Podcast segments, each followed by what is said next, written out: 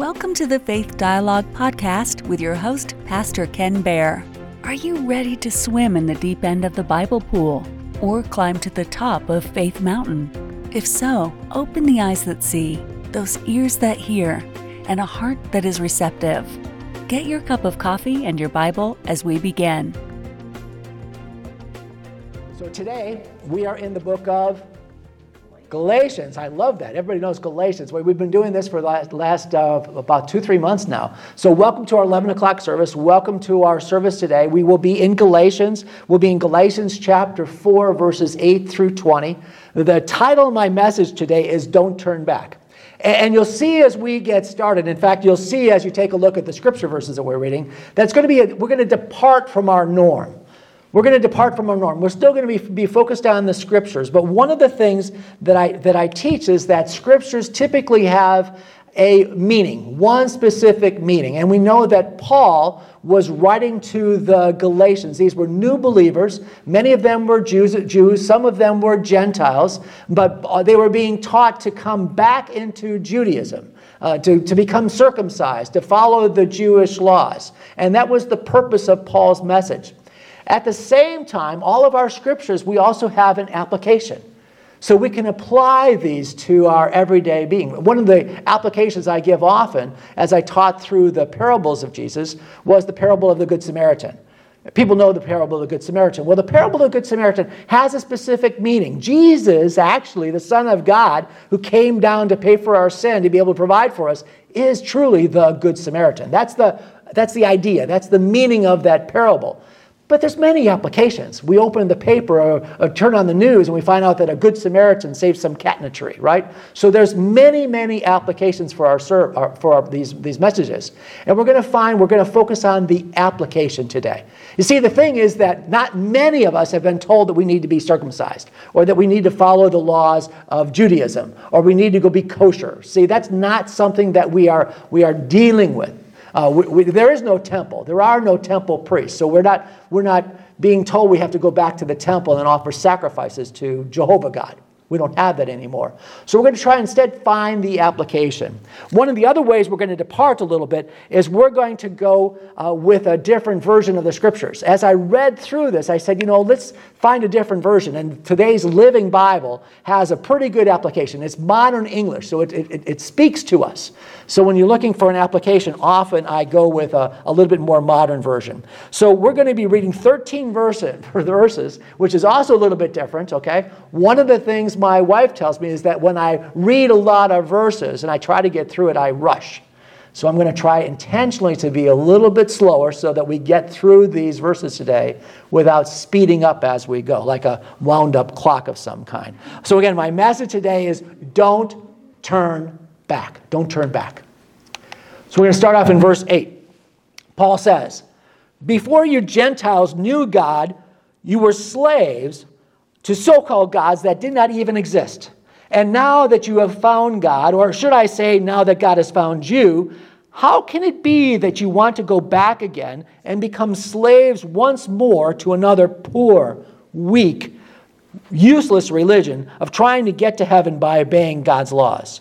You're trying to find favor with God by what you do or don't do on certain days or months or seasons or years. I fear for you. I'm afraid that all my hard work for you was worth nothing. Dear brothers, please feel as I do about these things, for I am as free from these chains as you used to be. You did not despise me then when I first preached to you, even though I was sick when I first brought you the good news of Christ. But even though my sickness was revolting to you, you did not reject me and turn me away. No, you took me in and cared for me as though I were an angel from God or even Jesus Christ himself.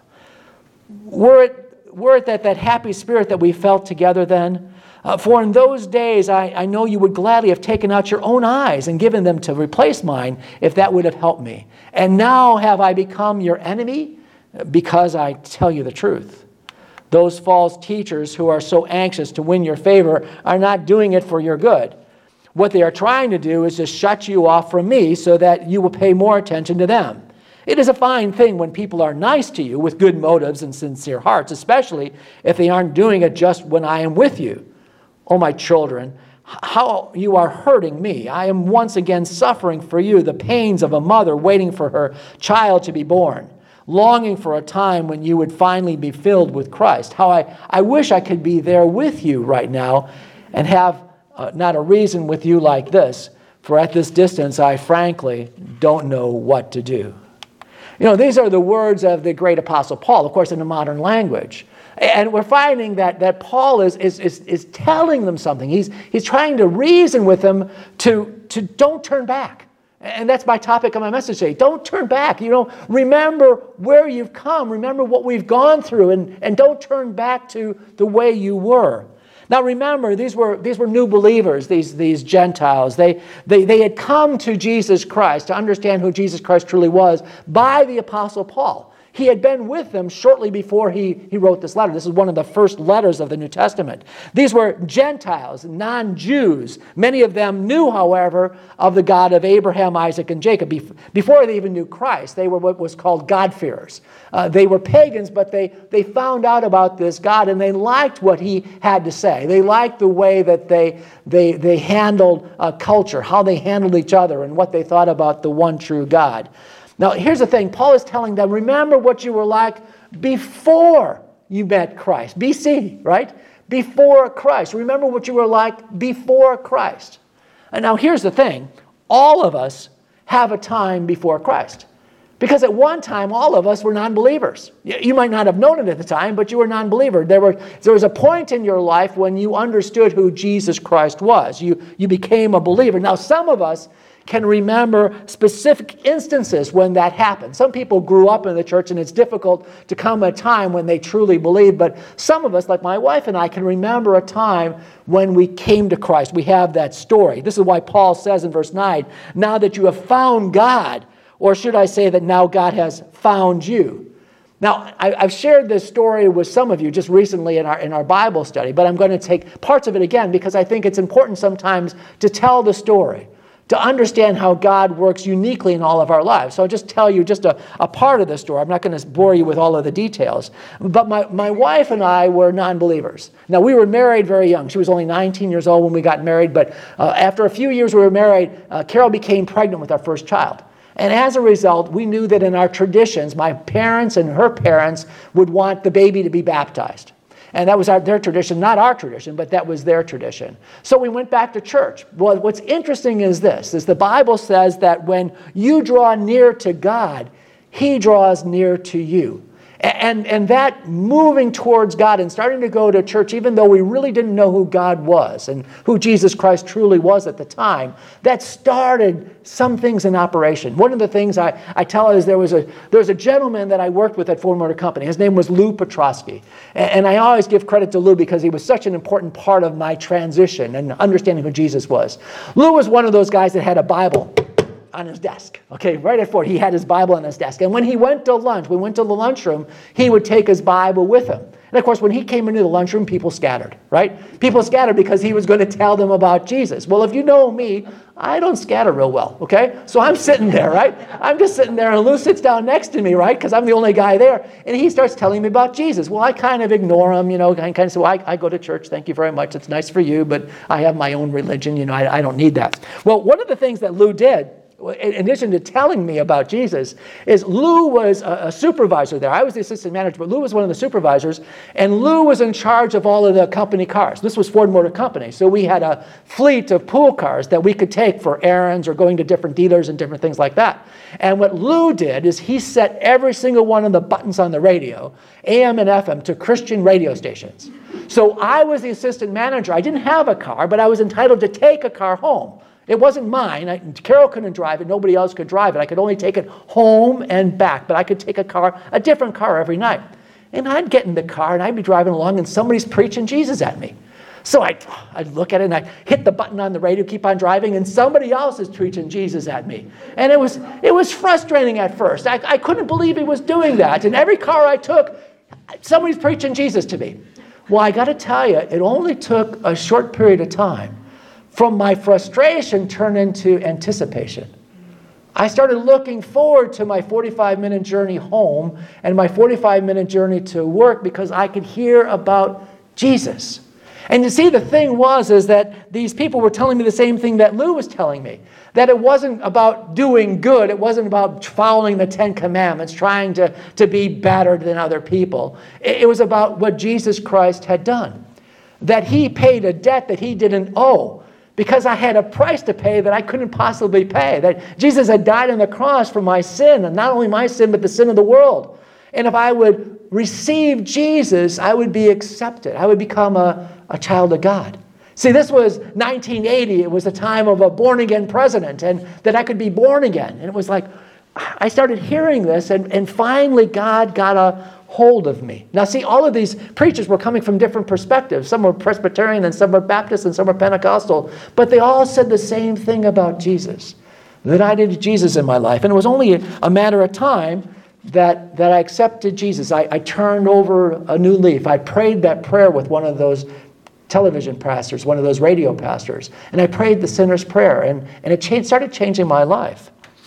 Now, it was interesting because I didn't tell, I went, came home, never told Carol about it, but she could see that things were changing in my life. Things were starting to change. For one thing, I would, she didn't know I had these radio stations on even when we were driving to the store. I, would be reading my Bible. I had never done that before. One of the things I, I, tell that happened was I remember it was early, early spring. It was, it was 1980, and I was outside on my porch and I was listening to a gospel record. I had bought some records at the time, and it was like the songs we were singing today. And I got to tell you, when I was a kid, I grew up on the south side of Chicago. I was kind of a tough kid. Tough enough that kids would hit me and I wouldn't cry. They thought that was kind of funny. Look, at Kenny doesn't cry, and they punch me. Well, that carried all the way through my adult life. I just didn't have a lot of emotions. And, and I'm sitting listening to this gospel record, and all of a sudden I realize that I'm, I'm starting to cry. I'm starting to weep. God had given me these emotions. And see, that's what the Apostle Paul is saying. He says, realize whose you are. Realize what has happened in your lives. This is this don't go back to BC of what you were like before. Understand whose you are. You know, God says if, if we draw near to God, He draws near to us. Now, here's the thing is that that verse, which is in James 4 8, has something else to say. It says this it says, uh, Submit yourself therefore to God. Resist the devil, and he'll flee from you. Draw near to God, and he will draw near to you. Cleanse your hearts, you sinners, and purify your hearts, you double minded. Grieve, mourn, and weep. You know, many people that when they come to Christ, they've got all of this burden, all of this, this baggage that they have to get rid of. And the thing is, is that that's called sin. And that sin, the Bible says, satisfies for a season. It, it's satisfying, it, it's attractive. You see, the, the Gentiles that Paul was talking to were going back, they were, tr- they were tempted to go back into Judaism, to follow the laws, to follow the dietary laws. But that's not us. See, we're tempted to go back to our old lifestyle. Uh, the old lifestyle that's satisfied for a season, whatever it is. It's, it, it could be booze, it could be, al- it could be alcohol, it could be drugs, wh- whatever it was, there was something there that was, was calling us, calling us back. And Paul is saying, don't go back, don't go back. Verse 9, Paul says this. He says, How can it be that you once again want to go back and become slaves once more to another poor, weak, useless religion and trying to get heaven to heaven by obeying God's laws? That's Paul is saying, Don't go back. Why do you want to go back to this useless life? He calls, he says, poor, weak, and useless. And you know, that really describes our old lifestyle. It, really does.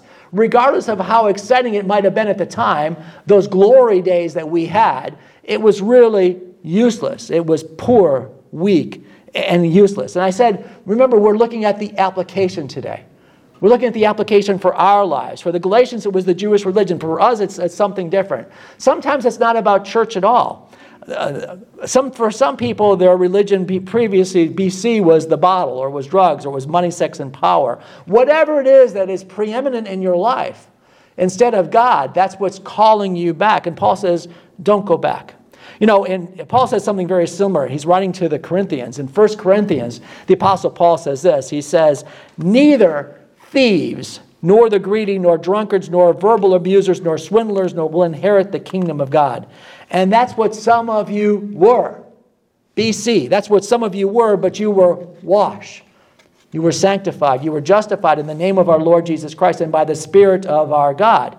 Now, these Corinthians that Paul is writing to were different than the Galatians, okay? The Galatians knew God. They were God-fearers. They were a, a relatively moral people. They're trying to decide between Judaism and Christianity.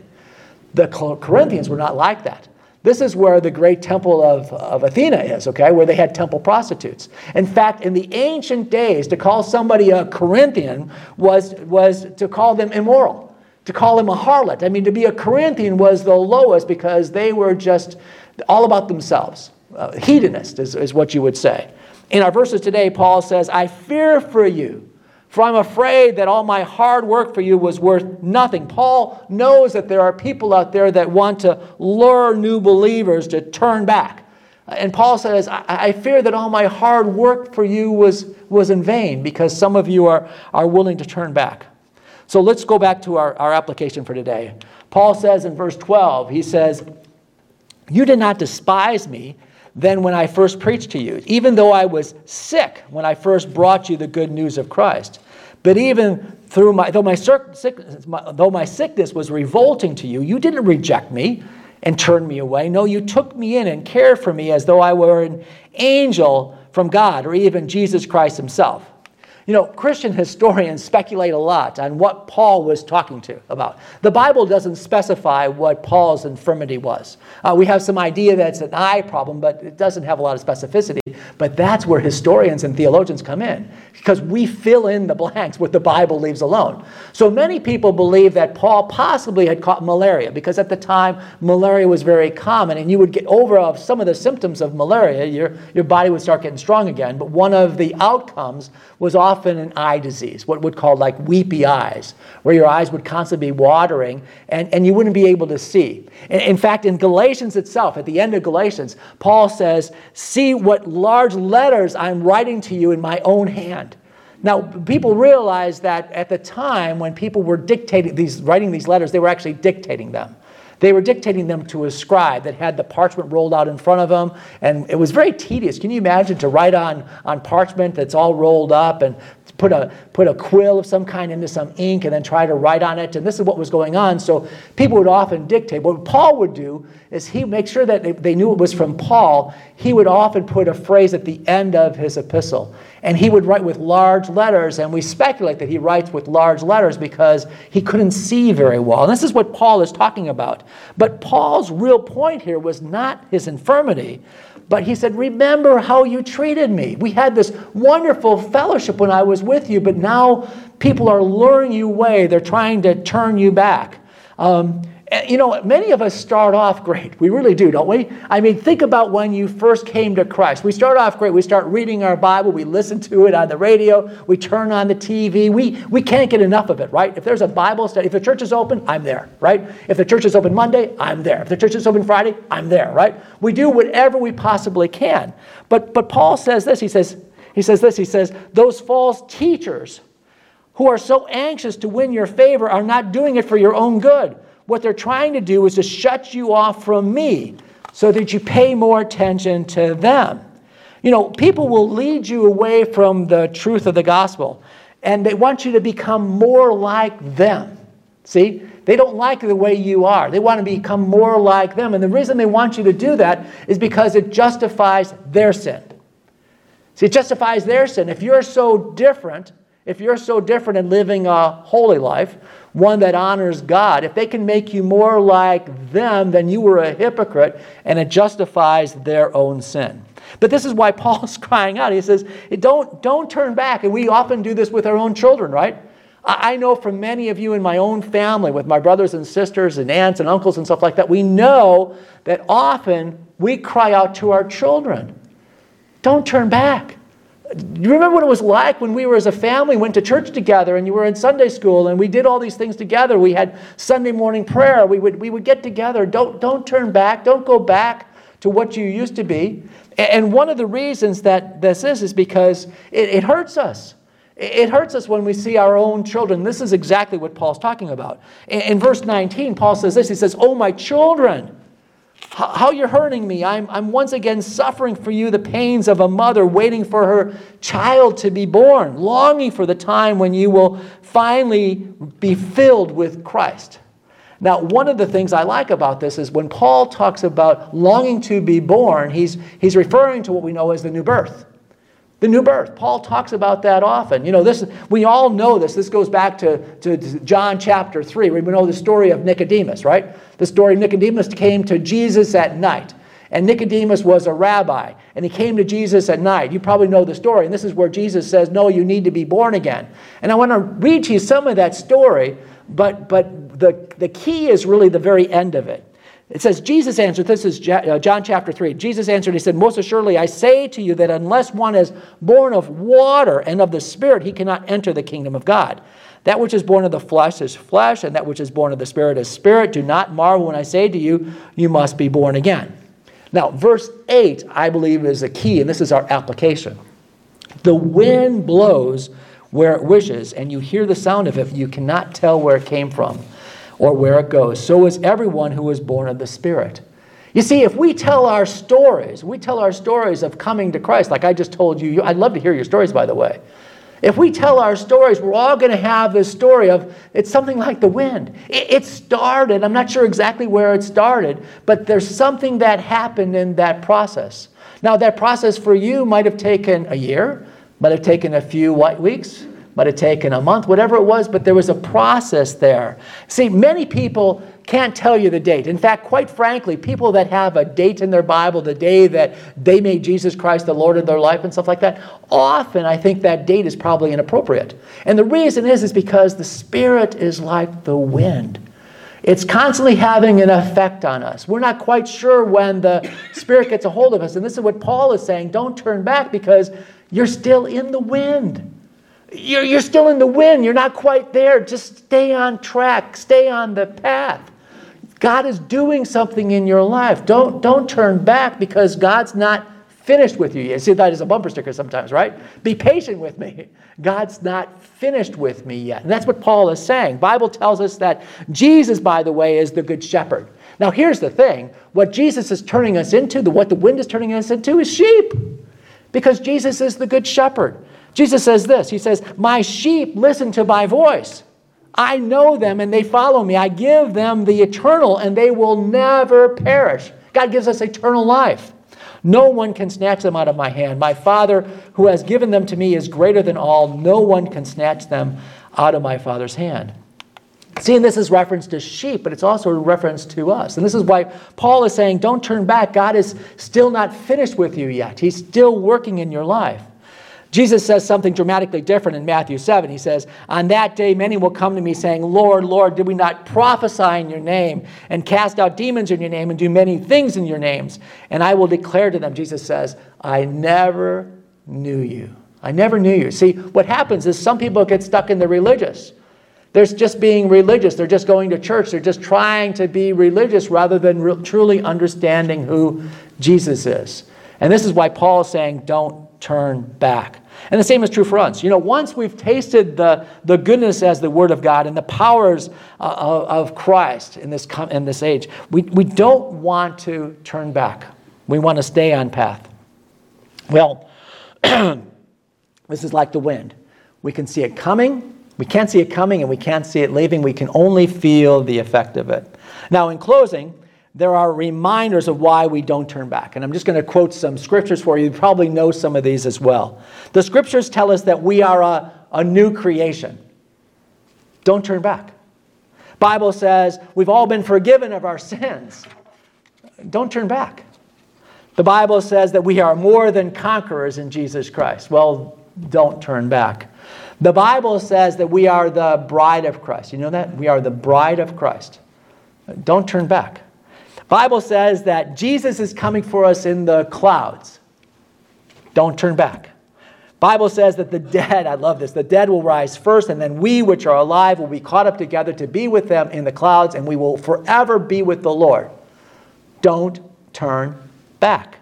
Bible says that we will all be present at the marriage supper of the Lamb. Don't turn back. Bible says that in eternity, in eternity. He will wipe away every tear from our eyes, and there'll be no more death, nor mourning, nor crying, nor pain, for the former things will all pass away. Don't turn back. Amen? Amen. Let's pray. Father God, we want to thank you, Lord. You've been listening to Faith Dialogue with Pastor Ken Baer, recorded live at Celebrate Seniors, a ministry of faith dialogue.